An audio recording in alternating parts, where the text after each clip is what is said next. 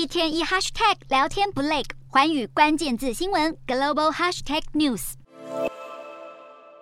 按下启动按钮，发动汽车。这是印度车厂塔塔汽车在二零二三年初要陆续交车的电动车 Tiago。要说 Tiago 最有魅力的地方，就是价格竟然只要大约三十一万台币，比市面上其他电动车还要便宜。不少车主也对性能感到满意。这款车在外观上特别吸睛的是车头细腻浅蓝色的线条，这是塔塔电动车的特色。而在保险杆上也别具巧思，塔塔汽车将弓箭形状的图形融入保险杆的设计中。至于内装的部分，这款车新增了可以转动的换挡装置。铁狗去年十月开始预定的首日就有一万辆的订单涌入，而这股热潮，其他亚洲国家也不遑多让。例如在印尼、中国与南韩的车厂就在低价竞争。上海汽车集团的五菱汽车二零二二年初推的 L EV，只要掏出四十七万台币就能买到，这个价格只有现代汽车的三成左右。至于电动车最大品牌特斯拉，在减价竞争中也没有缺席，预计要将在泰国的 Model 3价格从两百五十八万台币降到一百六十四万台币左右。另外，越南车厂 VinFast 也表示要转向纯电动车生产。二零二三年将会是亚洲电动车市场激烈厮杀的一年。